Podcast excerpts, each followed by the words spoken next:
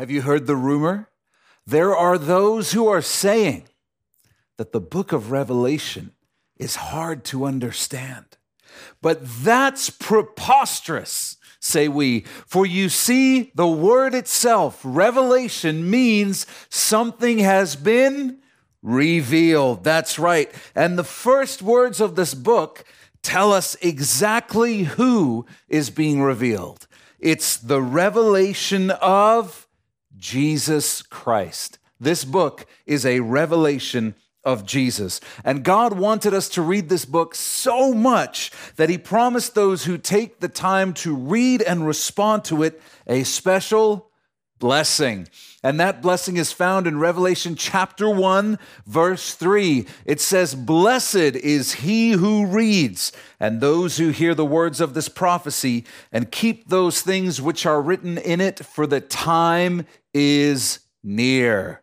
But God knew that there would still be those who would claim Revelation's hard to understand. So, to make this book easy to understand, he also included an easy to follow outline, and that's found in Revelation chapter 1, verse 19, where Jesus gives John these instructions Write the things which you have seen. And up to that point, John had seen the resurrected and glorified Jesus in chapter 1.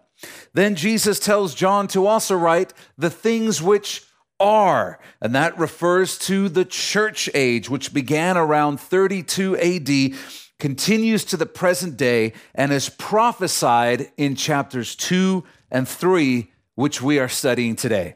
And finally, Jesus tells John to write the things which will take place after this. John is told to write about the future events which will take place after the church age ends. In the original Greek, the words used for the phrase after this are meta tauta. And that's significant because, in order to help us find the place in Revelation where that third act begins after the church age ends, God marked it with that exact same phrase, meta tauta. So all you have to do is look for the next place in the book where that phrase shows up, and you'll find the start of the third act of Revelation. And that place is Revelation chapter 4, verse 1. Let me read it to you. After these things, there it is, metatauta. After the church age is over, John writes, I looked, and behold, a door standing open in heaven. And the first voice which I heard, which was the voice of Jesus in chapter 1, was like a trumpet speaking with me, saying, Come up here, and I will show you things which must take place after this. And to ensure we don't miss the X that marks the spot, the Holy Spirit begins Revelation 4 1 with metatauta and then ends Revelation 4 1 with metatauta. And despite appearing over 20 times in the first three chapters of Revelation, guess what word never again appears in the narrative after Revelation 4 1? It's the word church. And we're going to learn that's because the church will no longer be on the earth after Revelation 4 1. The church, like John, is going to go up. And when the church goes up, what comes down? The wrath of God. And we find that in Revelation 6 16, where the time period known as the tribulation begins. And we're told the response of those who are still on the earth at that time. It says, They said to the mountains and rocks, Fall on us and hide us from the face of him who sits on the throne. That's God the Father, and from the wrath of the Lamb. In the Bible, who is the Lamb? It's Jesus. Then it goes on in verse 17 of chapter 6 and says that the people will cry out, The great day of his wrath has come, and who is able to stand? There's going to be a progression. We'll travel through 2,000 years of church history in chapters 2 and 3. Then the church goes up in Revelation 4 1, and wrath comes down in chapter 6, verse 16. There will be seven years of tribulation that will be documented from chapter 6 up to chapters 19, when Jesus will return to the earth with his church in what is known as the second coming. And there'll be even more revealed later on in our study through this incredible book but here's what we need to remember if you love Jesus, then your story is going to end with the words, and they lived happily ever after. We are in Revelation chapter 2, studying the second act of the book, which Jesus described to John as the things which are. Today, we will be studying the fourth of seven letters written by Jesus to seven churches in the Roman province of Asia. And we know that each of these letters speaks on four different letter levels. Each letter speaks to the local literal church in Asia around 96 AD.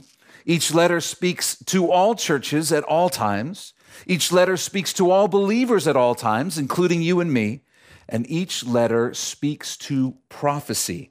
It lays out 2,000 years of church history in advance in precise order.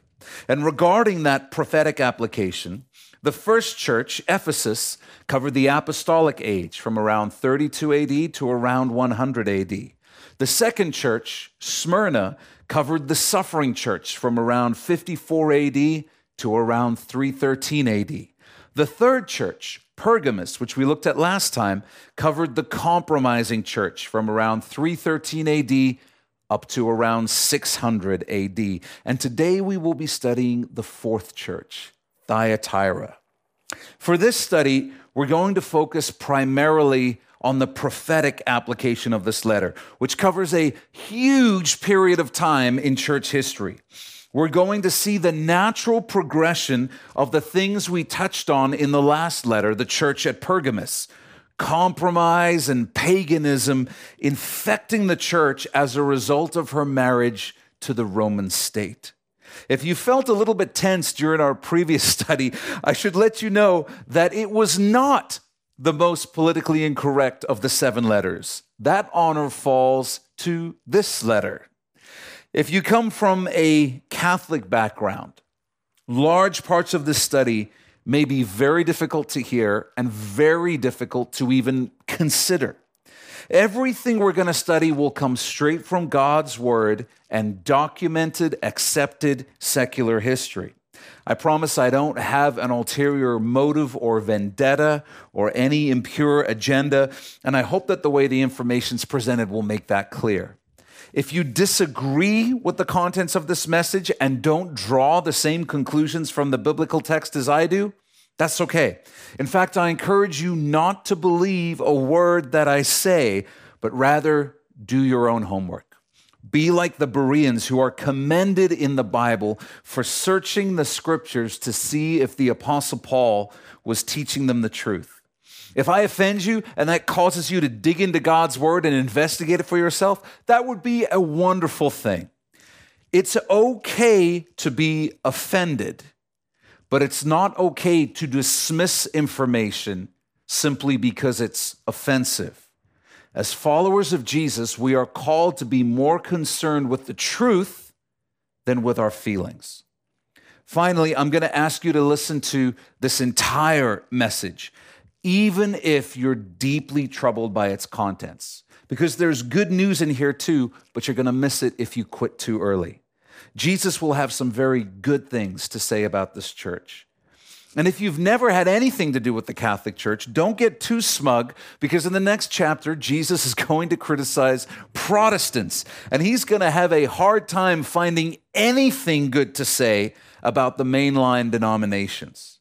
Throughout these seven letters, Jesus will praise what is good wherever he finds it, but he will also call out whatever is bad wherever he finds it. It's a safe assumption that whatever church background you're from, there's going to be something challenging to hear in at least one of these letters. And you can trust that I'll do my best to be equally offensive to everyone as we go through these seven letters together. And that's how you rope people in before you start a Bible study, by the way. At the time this letter was written, Thyatira was a blue collar town. It didn't have the intellectual prestige of Ephesus, the beauty of Smyrna, or the political power of a Pergamus. It was the center of trade guilds, what we would call unions. And each guild adopted a pagan deity as their patron. Many union meetings, therefore, would involve acts of worship toward their adopted patron pagan god. You can easily imagine the catch 22 this would create for Christian tradesmen. They couldn't get jobs unless they were in a guild, but if they were in a guild, they would be expected to participate in pagan worship rituals. Side note, you probably guessed it, the whole concept of patron saints related to specific occupations goes back to Thyatira in these times and the trade guilds there. One of Thyatira's primary industries was textiles, fabrics, and clothing, and they had developed a world leading technique to produce purple dyes. They excelled at manufacturing cardinal fabrics, which were highly sought after because their color evoked wealth and royalty. It was basically an old school way of saying, I'm rich, like wearing a, a Gucci belt or having a Louis Vuitton bag in our day. You might remember Lydia, who helped the Apostle Paul start the church in Philippi. Scripture tells us she was from Thyatira and made her fortune in the trade of these purple fabrics. She was a legit fashion mogul, and there's a good chance she had a big hand in planting the church at Thyatira, even if through funding. While we don't know much about the church at Thyatira around 96 AD, I believe the contents of this letter allow us to safely assume that she had taken things a step further than the church at Pergamus, meaning they had allowed their church to be fully infiltrated by paganism and had fully embraced the unholy fusion between the pagan world and the church. Prophetically, this church covers the time period from around 600 AD to the present day. And there's just no getting around this. It's the first fill in on your outlines. We'll refer to her, and you'll soon see why, as the Catholic Church. The Catholic Church. And if that term is uncomfortable for you, she can also be accurately referred to as the Middle Ages Church. This massive swath of history covers the rise of the Catholic Church to its position as the most powerful church in the world. As I just mentioned, it's simply a continuation of what began in the Pergamus age. We don't have the real estate in this study to list the seemingly endless examples that would prove the point, but suffice to say, this era is marked by incredible wickedness in the church heresy, blasphemy, paganism, indulgences, simony, which is the selling of important positions in the church, including the papacy, genocide, and every sin imaginable, and on and on and on we could go.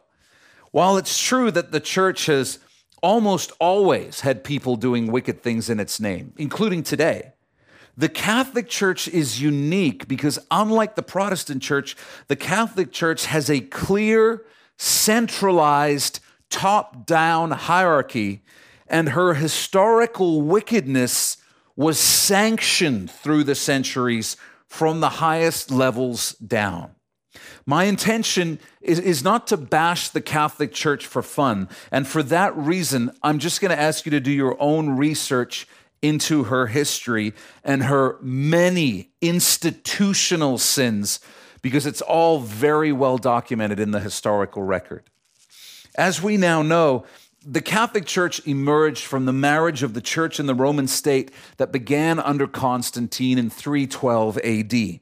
The church was flooded with pagan professional priests who wanted the job security afforded by working for the state. The situation got so bad so quickly that the leadership of this newly formed state church was quickly filled by men who overwhelmingly were not even Christians. They did not love or serve Jesus or believe in him as their Savior and God. The result, inevitably, was that paganism, selfish ambition, greed, and hedonism began to run rampant in the church. It's been accurately observed that, that generally politics comes down to two simple goals number one, gain power, and number two, maintain power. Since the dawn of time, men have craved power.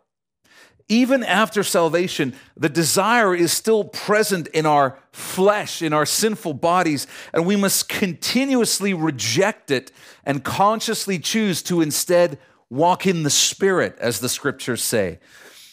The Catholic Church was mostly founded by men who were not walking in the Spirit because many of them were not even saved. Therefore, they did not view their desire for power as something to be rejected but rather as something to be pursued and embraced through the vehicle of the church. While not true of all Catholics, the Vatican has always been first and foremost concerned with power. And if you disagree, I will humbly again ask you to study her history across the centuries. It's obviously true that many individuals in the church have done wicked things, even within modern evangelical Christianity. But there's a widespread understanding and acknowledgement within Orthodox Christianity that those things were and are wicked. In other words, when there are weird Christian people doing things, exploiting the poor, teaching false doctrines, most of the Orthodox Church condemns that and doesn't agree with that. Without getting into what would be a book's worth of material, I'll just say that the evils perpetrated across history by the Catholic Church in her lust for power are legion. And here's the difference in almost every case, the Catholic Church remains to this day unrepentant. Thyatira was named by the conquering king Seleucus I Nicator in 290 BC after hearing the news that his wife had just given birth to a baby girl. It comes from the Greek word for daughter and literally means a woman. A woman. You can write that down. That will prove to be significant because we're going to find that this church prophetically is all about a very specific woman. Before being renamed Thyatira, the city was known as Semiramis. There are some compelling connections between the prophetic identity of this church and a historical mythology that connects a woman bearing that name to ancient Babylonian paganism. But after extensive research, I have not been able to verify that information to my satisfaction. And so, while some of you will be aware of that information, for that reason, I'm not going to be including it in this Bible study. Let's take a look at verse 18 in chapter 2. It says, And to the angel, or I would say to the pastor of the church in Thyatira, write, These things says the Son of God, who has eyes like a flame of fire and his feet like fine brass. In choosing this title, Jesus reminds the church in Thyatira, and you're going to want to write this down, he reminds them that he is the Son of God and he alone is the judge of truth. He's the Son of God, and he alone is the judge of truth. Let me explain. In Scripture, bronze is the metal associated with judgment. Think of the bronze serpent raised on a standard by Moses while the children of Israel were in the wilderness. Everyone who looked upon it was healed of their sickness because the bronze represented the fact that their sin had been judged. While it might seem odd that a church would need to be reminded of such basic facts about Jesus, we're going to find that the problem in this church is that they don't revere him as the Son of God as much as they revere him as the Son of someone else, the Queen of Heaven. This is the only letter where Jesus really asserts his authority. And we'll find out that's because this church is more focused on a woman than they are on him. And as a result, they no longer view Jesus and his word as authoritative. After that heavy start, let's find out what the commendation is that Jesus has for the church in Thyatira on their report card. These are the things they're doing well. In verse 19, he says, I know your works, love, service, faith, and your patience. And as for your works, the last are more than the first. Jesus points out that this church is doing a lot of really good stuff. This is a real compliment. And when I read this, I, I think of people like Mother Teresa, who loved people selflessly in the slums of Calcutta in their most desperate hour. There was a time when the Catholic Church had orphanages all over Europe. They were feeding the poor and confronting social justice issues and, and making a huge difference for good in the world. No church in history has ever come close to the social impact that this church was having at certain points in history. Jesus even goes on to say, the last are more than the first. The idea is that they were increasingly doing good works at this time, they were getting even better at it. Don't miss that. It's an incredible commendation. And regardless of where you fall on the issue of the Catholic Church, they are a church. They're here in the book of Revelation.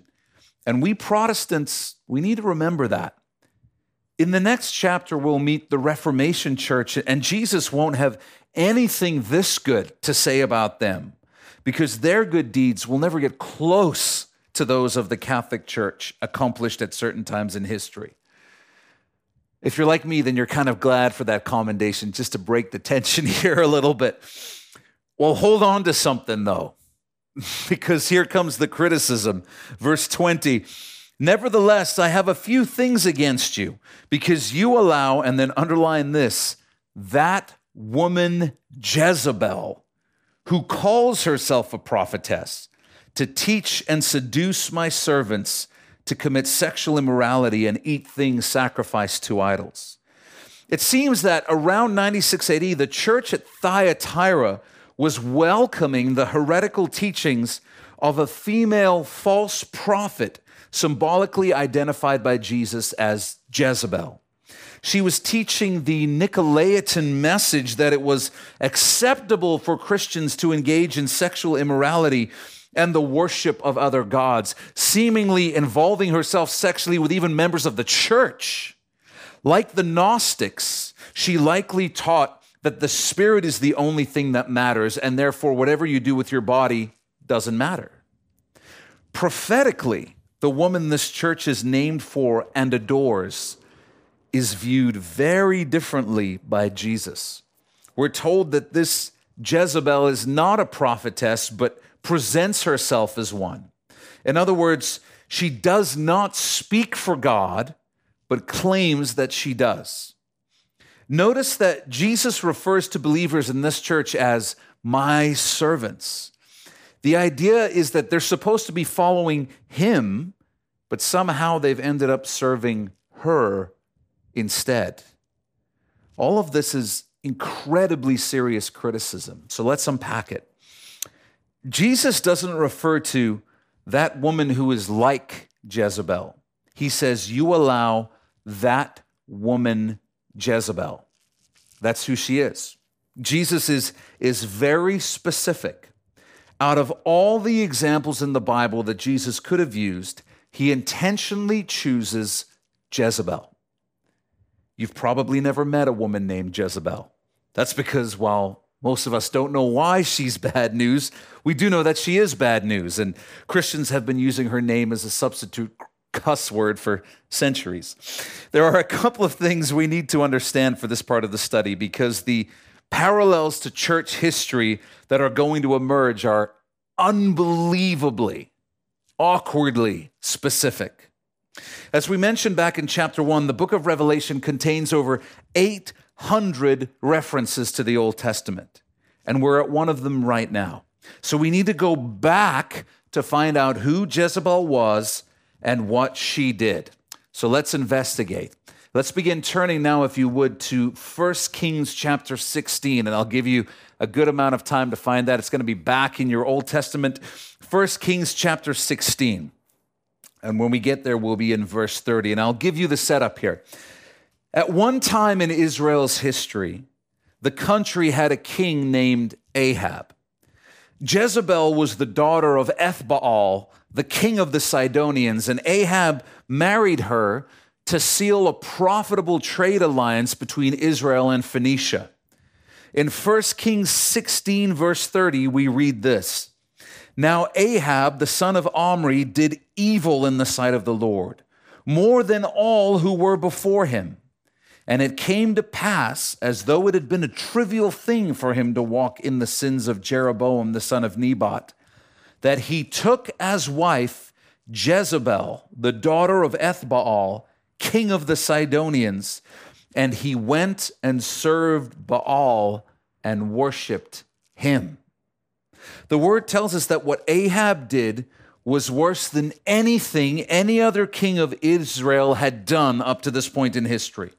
What did he do? He engaged in a pergamus, an unacceptable marriage, uniting himself and God's people with paganism and Jezebel. Jezebel's father's name was Ethbaal, which means with Baal, who was the pagan god of choice at that time in the region. Obviously, God hated Baal worship, and this Sidonian royal family was totally committed to it and literally named themselves after Baal. Write this down. So, the first thing we need to notice is that Jezebel was a pagan queen who took up residence in the palace of Israel. Jezebel was a pagan queen who took up residence in the palace of Israel. As the story progresses, we see Jezebel leading God's people into paganism by engaging in Baal worship that included sexually immoral rituals. But she will also lead them to worship the Queen of Heaven, the feminine divine, the central female goddess figure that appears in practically all expressions of paganism under various names. And together, Jezebel and Ahab will usher in the worst period of pagan idolatry in Israel's history. And that's saying something, by the way. Writing from God's perspective, the prophet Jeremiah documented the Israelites' participation in these pagan celebrations. He said, The children gather wood, the fathers kindle the fire, and the women knead dough to make cakes for the queen of heaven and they pour out drink offerings to other gods that they may provoke me to anger. God was looking at his children at this time and saying, What are you doing? So make a note of this. Jezebel also led God's people into idol worship and sexual immorality. She led God's people into idol worship and sexual immorality. Well, if that wasn't bad enough, the next thing the Bible tells us is that Jezebel killed prophets, those who truly worshiped and served God. One day, King Ahab decides, I need to talk with Elijah. So he sends Obadiah to go and find him. Obadiah is a good guy. He's a smart guy, and he thinks to himself, you know what? The other guys tried to take Elijah by force, and fire came down from heaven and burned them to a crisp. I think maybe I should try a different approach. Elijah ends up appearing in front of Obadiah pretty much out of nowhere. Obadiah falls on his face and begins to speak with Elijah. One of the questions he asks Elijah is Was it not reported to my Lord what I did when Jezebel killed the prophets of the Lord? How I hid 100 men of the Lord's prophets, 50 to a cave, and fed them with bread and water? You see, when she became queen of Israel, Jezebel made it her mission to kill all the prophets of God. Let's recap what we've learned thus far. Jezebel moved into the palace of Israel's king, who was supposed to point people to worship God. She became the first pagan queen of God's people, killed God's prophets and true believers, and led the rest of the people into paganism. But what Jezebel is most infamous for is found in 1 Kings 21. Let's read from chapter 1 of 1 Kings 21. It says, And it came to pass after these things that Naboth the Jezreelite had a vineyard which was in Jezreel, next to the palace of Ahab, king of Samaria. So Ahab spoke to Naboth, saying, Give me your vineyard, that I may have it for a vegetable garden, because it is near, next to my house. And for it I will give you a vineyard better than it or if it seems good to you, I will give you its worth in money.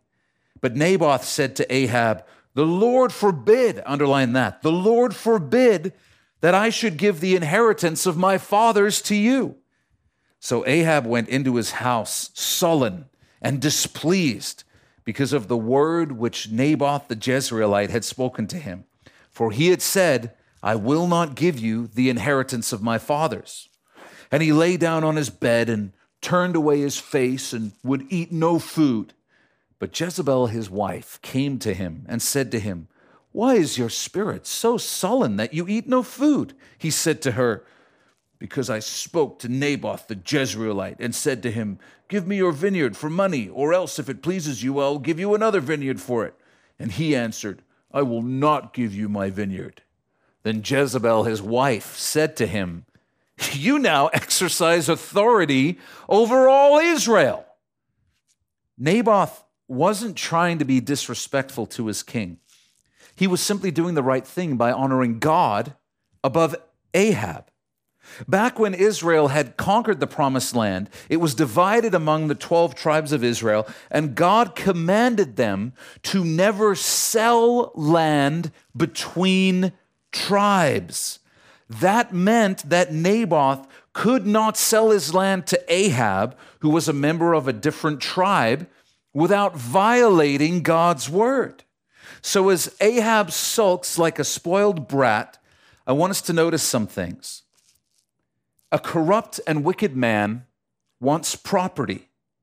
However, the current owner of the property is a believer who is more concerned with honoring God's word than pleasing the corrupt and wicked ruling authority. Jezebel comes along and says to Ahab, Last time I checked, you were the king. In other words, we don't have to take no for an answer.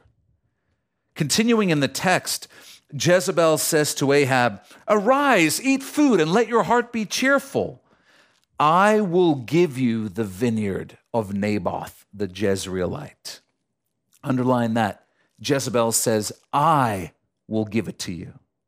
And she wrote letters in Ahab's name, sealed them with his seal, and sent the letters to the elders and the nobles who were dwelling in the city with Naboth. She wrote in the letters saying, Proclaim a fast and seat Naboth with high honor among the people, and seat two men, scoundrels, before him to bear witness against him, saying, You have blasphemed God and the king. Then take him out and stone him that he may die. Pay attention to how Jezebel gets Ahab the property he wants. She claims to be doing something legitimate in the name of the king. She sends out instructions to the local authorities and tells them to announce a religious ceremony, a fast, that the locals will participate in.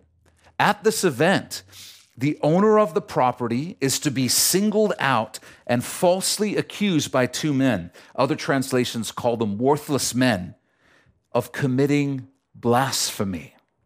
Notice that there's to be no trial and no investigation to establish the validity of the charges or the witnesses. It's a rigged court, and the sentence is to be served immediately. The target of this operation doesn't stand a chance. Verse 11 So the men of his city, the elders and nobles who were inhabitants of his city, did as Jezebel had sent to them. And it was written in the letters which she had sent to them. They proclaimed a fast and seated Naboth with high honor among the people. And two men, scoundrels, came in and sat before him. And the scoundrels witnessed against him, against Naboth, in the presence of the people, saying, Naboth has blasphemed God and the king. Then they took him outside the city and stoned him with stones so that he died. Then they sent to Jezebel, saying, Naboth has been stoned and is dead. With Naboth out the way, Jezebel takes possession of his vineyard. Mission accomplished. 2 Kings 9:26 tells us that they also killed all of Naboth's heirs so that there was nobody alive who could claim the vineyard.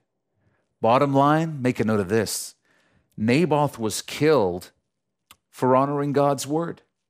Naboth was killed for honoring God's word.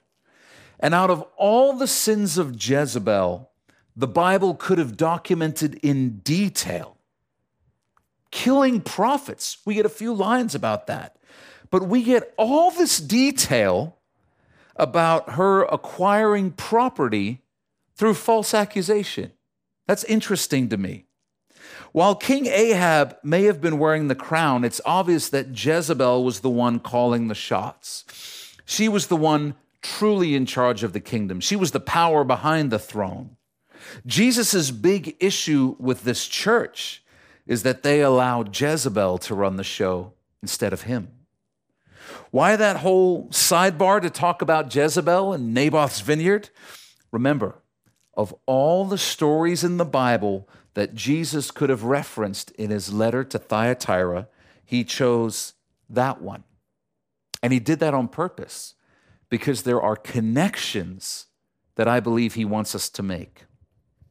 Let's talk about them. After centuries of unbelievably corrupt papal rule, the Catholic Church had developed a seemingly insatiable appetite for wealth and power, and its true nature was on full display in the historical event known as the Inquisition. It was perpetrated from around 1208 AD all the way up to the 1830s across and around Europe. And it was a means to accomplish two of the Vatican's highest priorities eliminating those who were opposed to its rule and acquiring vast amounts of property and wealth. How did they do it? While they didn't technically rule Europe, they did hold massive influence over Europe. So the Catholic Church partnered with kings and sovereign powers in a campaign that worked something like this. If you were discovered to oppose the Catholic Church in word, deed, or thought, someone would be arranged or bribed to bring an accusation of heresy or blasphemy against you. To get to the truth, you would be tortured until you confessed. That confession would then be used in a sham trial where additional false witnesses would show up and testify against you.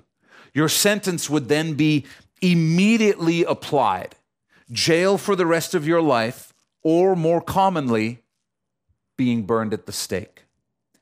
This tactic was not only employed against those who opposed the Vatican, but also against those who simply had the misfortune of owning wealth or property that the church decided it wanted. The Catholic Church would conduct the investigation and the trial and render the verdict, but the local authorities would execute the sentence. In exchange for their cooperation, the local rulers would get to split the person's wealth and or property with the church. As you can imagine, this created an insidious incentive for both the church and local authorities to uncover heretics all over the place. In the mid 1500s, there was a man named John Knox who fled England and settled in Germany to escape the Inquisition. There he wrote a, wrote a book later commonly known as Fox's Book of Martyrs, in which he chronicled the persecution of Christians taking place across Europe. Here are just a few descriptions of the Inquisition from his writings.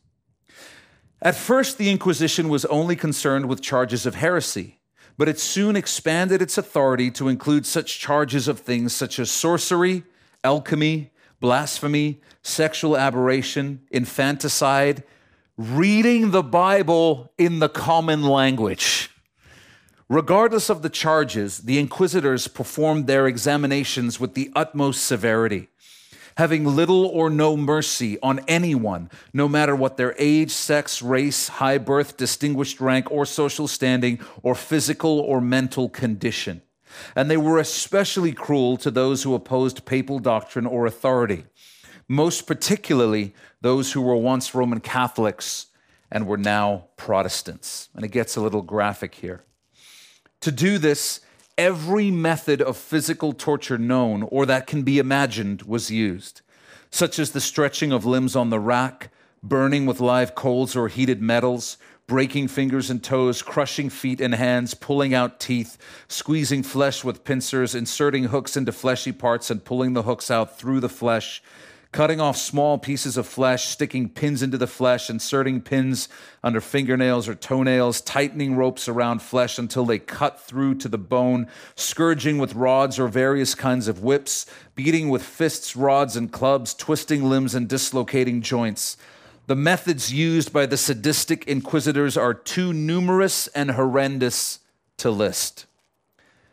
This was a dark, dark time in church history.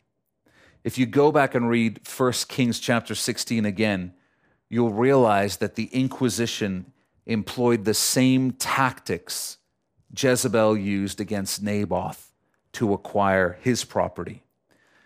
Please don't miss how incredibly specific these prophetic parallels are.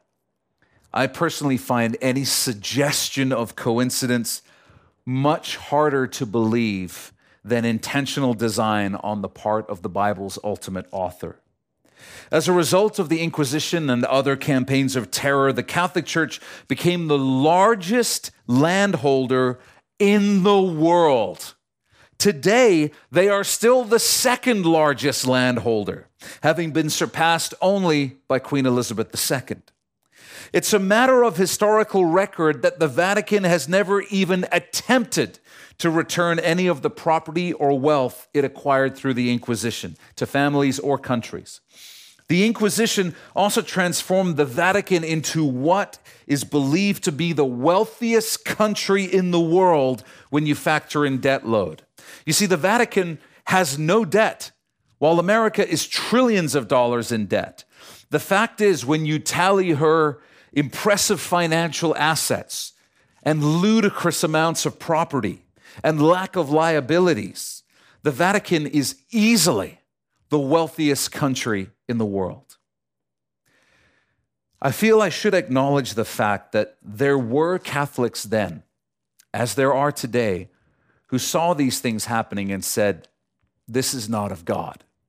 As we're going to find out, sometimes there are some godly people in very ungodly institutions.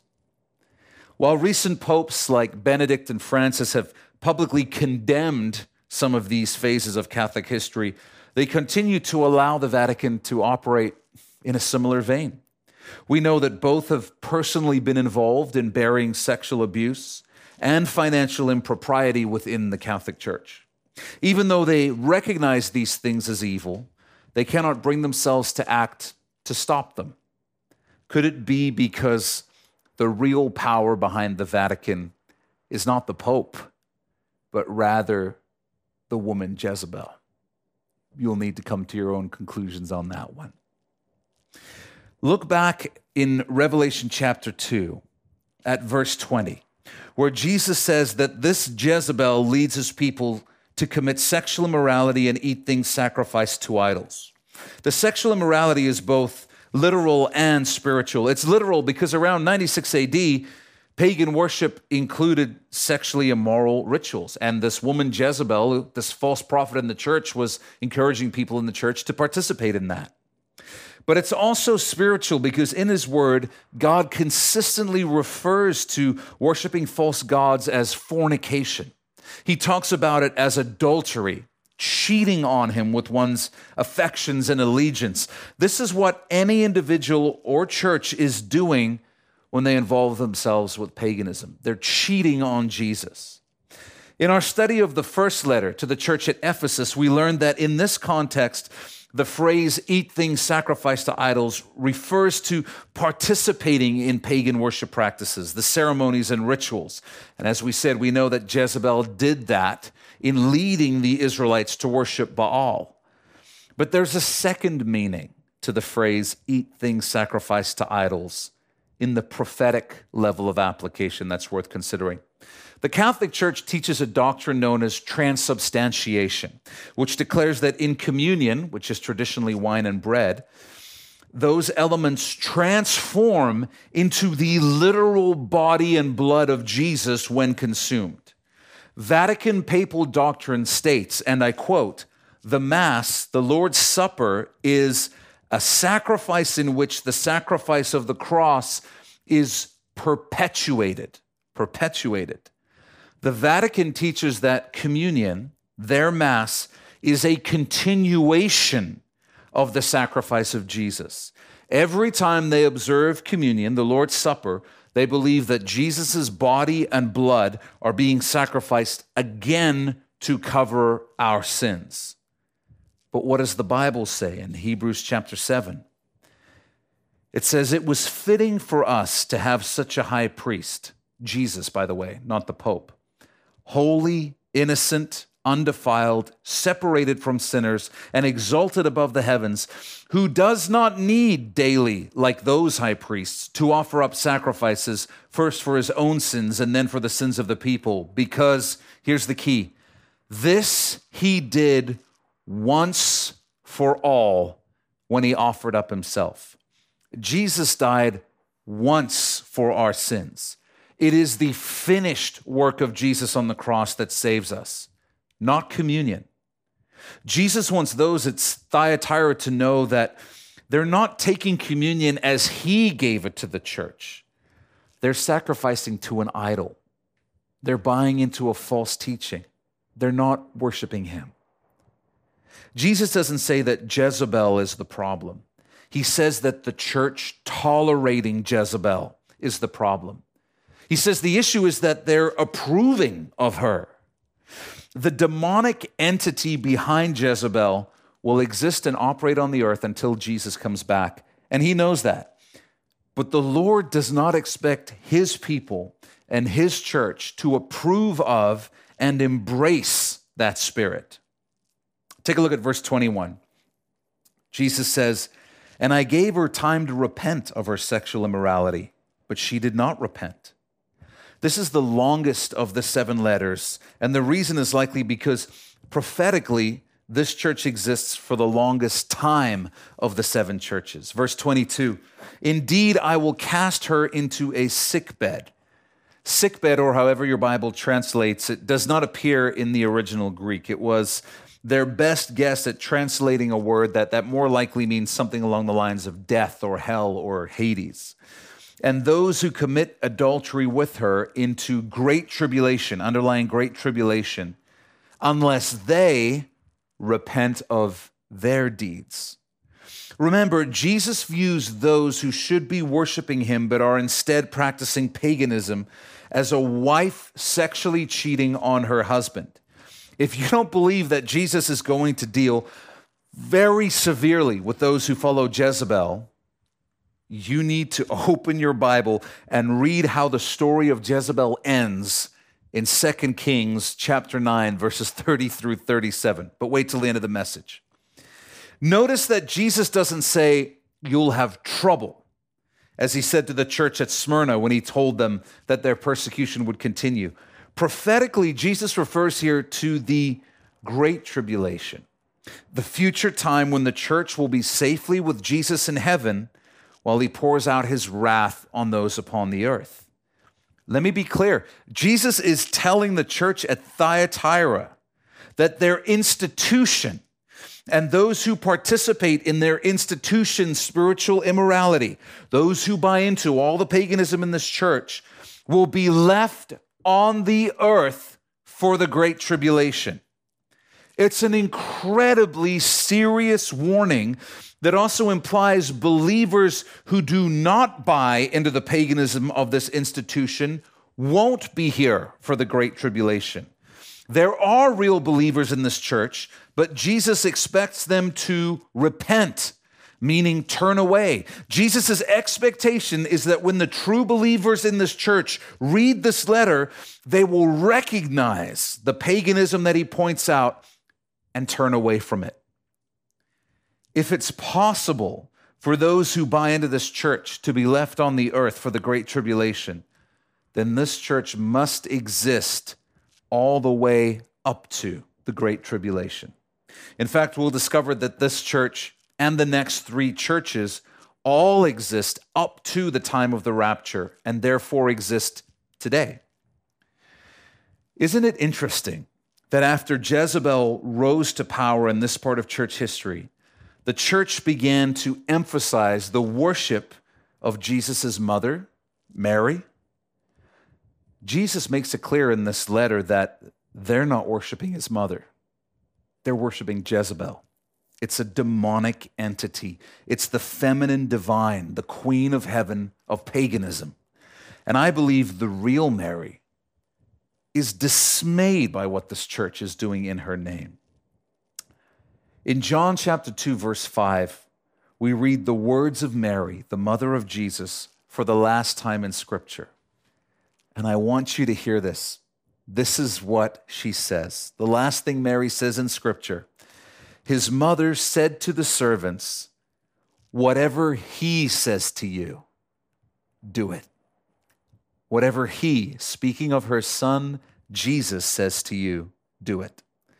Another time in his ministry, a woman tried to venerate Jesus' mother by crying out, Blessed is the womb that carried you and the breasts at which you nursed. And it says this, but he, Jesus, said, On the contrary, blessed are those who hear the word of God and follow it. If Mary were with us today, I can tell you what her message would be. She would say, Follow Jesus. Follow Jesus. Verse 23 I will kill her children with death. The term children there refers to spiritual children, not biological children. It refers to the generations that kept these heresies going after they were first introduced at Thyatira. If your Bible doesn't say death or something similar, it's an inaccurate translation. And I suggest it's referring to the second death that we talked about a couple of weeks ago. If those who are placing their faith in this church to save them don't repent, their earthly physical death will be followed by an eternal death. Because hear me on this the Catholic Church or the Protestant Church cannot save anybody, only Jesus can save. The literal church at Thyatira would not repent and cease to exist by the end of the second century. Then Jesus says, And all the churches shall know that I am He, He, not her. I am He who searches the hearts and minds. And I will give to each one of you according to your works. Underline one of you, your works. Even though Jesus condemns the direction of this church institutionally, he will judge each person in it individually. In Jeremiah chapter 17, verse 10, God says, I, the Lord, search the heart. I test the mind, even to give every man according to his ways, according to the fruit of his doings. Old Testament readers took the title Lord, which is Adonai in Hebrew, to be a reference to Almighty God. So when Jesus says, I am he who searches the minds and hearts, he's pointing back to this verse in Jeremiah and once again claiming that he is that same God spoken of in Jeremiah. Jesus is the God Almighty of the Old Testament. He is one with the Father and he's one with the Spirit. Are you ready for some good news? It's a little overdue, right? Verse 24 Now to you I say, and to the rest in Thyatira, as many as do not have this doctrine, who have not known the depths of Satan, as they say, I will put on you no other burden, but hold fast what you have till I come. Write that down. Jesus' exhortation to true believers is simply hold fast, hold on to the truth, stand firm. Remember, at this time, the few faithful believers at the church in Thyatira didn't have other churches they could go to. They couldn't just cross the street and go to some other megachurch. Their church may have been corrupted, but it was the only church in town. The church at Thyatira was the church at Thyatira. Jesus understood this, which is why he said, I know that some of you in this church are grieved by all this paganism, and you're not buying it. You recognize Jezebel, and you're not bowing to her or her teachings. You hold on because I'm coming for you real soon. Prophetically, we'll see in our next study what happens when Jesus comes to this church and wages war against her with his word. When Jesus calls the things going on in this church institutionally the depths of Satan, he's referring to how intimately this church is associated with the type of paganism that traces all the way back to Jezebel and Baal worship. Verse 26 And he who overcomes and keeps my works until the end. Jesus wants those in this church to do his works, not her works. To him I will give, underline, power over the nations. And then underline in verse 27 He shall rule them with a rod of iron. They shall be dashed to pieces like the potter's vessels, as I also have received from my Father. The rod of iron is a reference back to Psalm chapter 2, specifically verse 9, which is a messianic psalm that speaks prophetically about the power of Messiah that's going to culminate on the earth during the millennium when Jesus rules and reigns here. We don't have time to do it now, but I would urge you go and read all of Psalm 2 this week in light of today's study. There, there's a lot there that you can mine into and similarities and points you can find. Jesus is here once again referring to the incredible plans that he has for us, namely ruling and reigning with him in the millennium, which we'll discuss when we get to Revelation 19. Paul wrote this to believers in 1 Corinthians chapter 6. Do you not know that the saints will judge the world? And if the world will be judged by you, are you unworthy to judge the smallest matters? Do you not know that we shall judge angels? If you come from a Catholic background, then you might be aware that the Vatican teaches the Catholic Church will reign on the earth at the end of all things. The only problem is that, according to his word, Jesus has other plans. To the overcomer in Thyatira around 96 AD, Jesus is saying, If you'll reject the paganism that has invaded the church and stay faithful to me, you'll rule and reign with me in a glorious future when I crush all false gods under my feet. To the overcomer in the age of the Catholic Church, Jesus is saying, If you'll reject Jezebel and instead be faithful to me, I'll give you what Jezebel has always craved most power and authority. The Catholic Church might call you a heretic, they might excommunicate you, they might burn you at the stake for blasphemy. But when I reign on the earth, you will reign beside me. They won't. Verse 28 And I will give him, that's the overcomer, the morning star. He who has an ear, let him hear what the Spirit says to the churches. Revelation 22 16 tells us exactly what the morning star is. It says, I, Jesus, have sent my angel to testify to you these things in the churches. I am the root and the offspring of David the bright and morning star. Jesus promises to give those in this church who reject Jezebel and her paganism himself. He says, I'll give you myself. And I think that's important because this church teaches that there are all kinds of protocols and rituals you must go through in order to interact with God. But Jesus says, if you'll simply focus on my word and my will, I'll give you myself.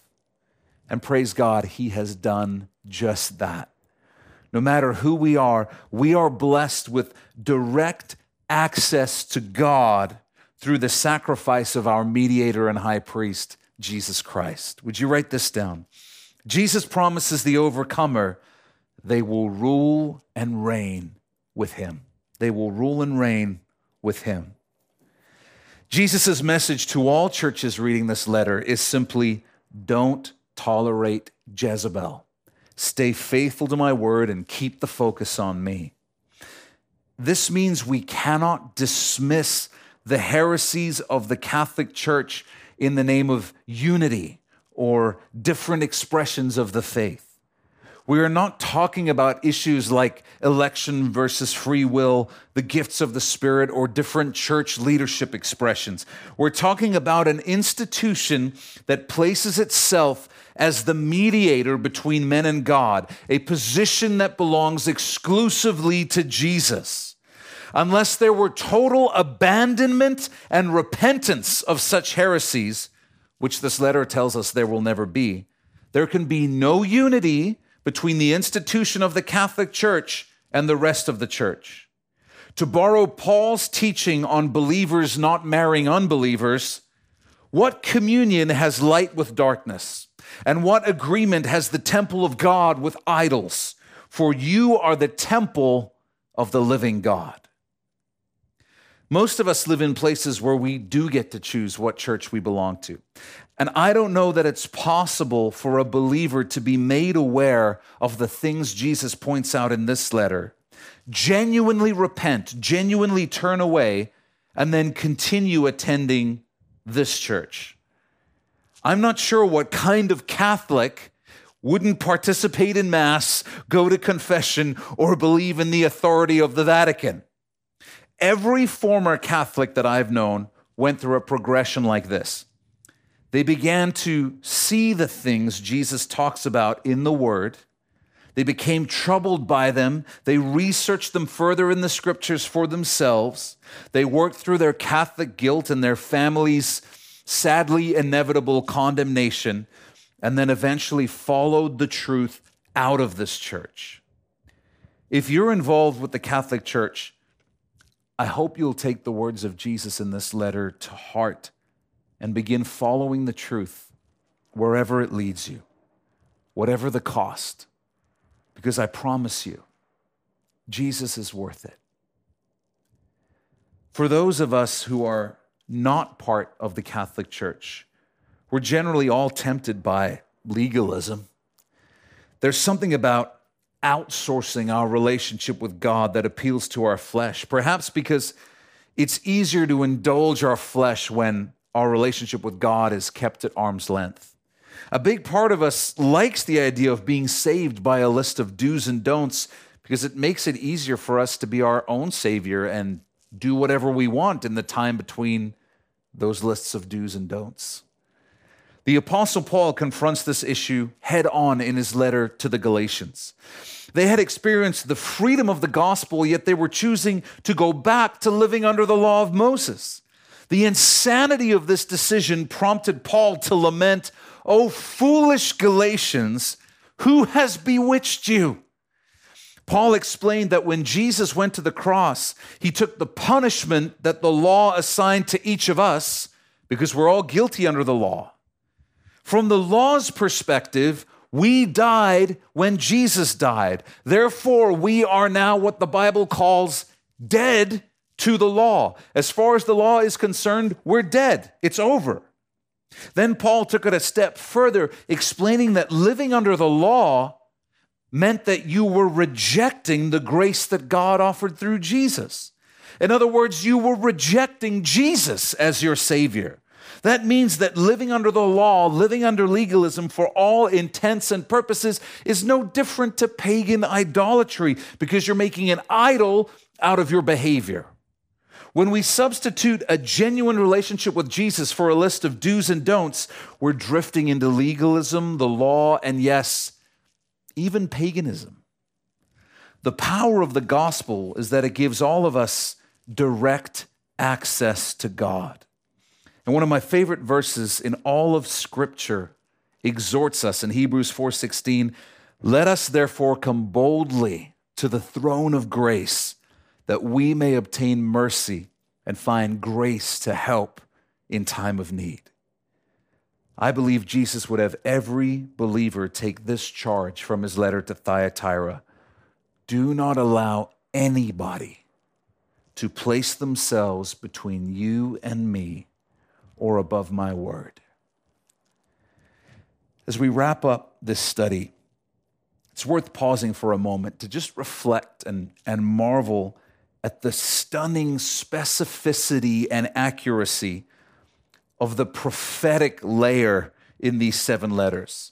The level of, of detail in this letter is astonishing when you compare the story of Jezebel and Naboth's vineyard to the history of the Catholic Church.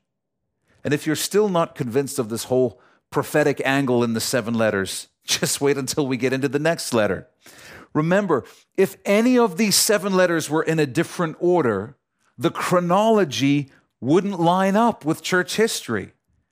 By the time we reach the final letter to Laodicea, it'll be glaringly apparent that there are only two possible explanations.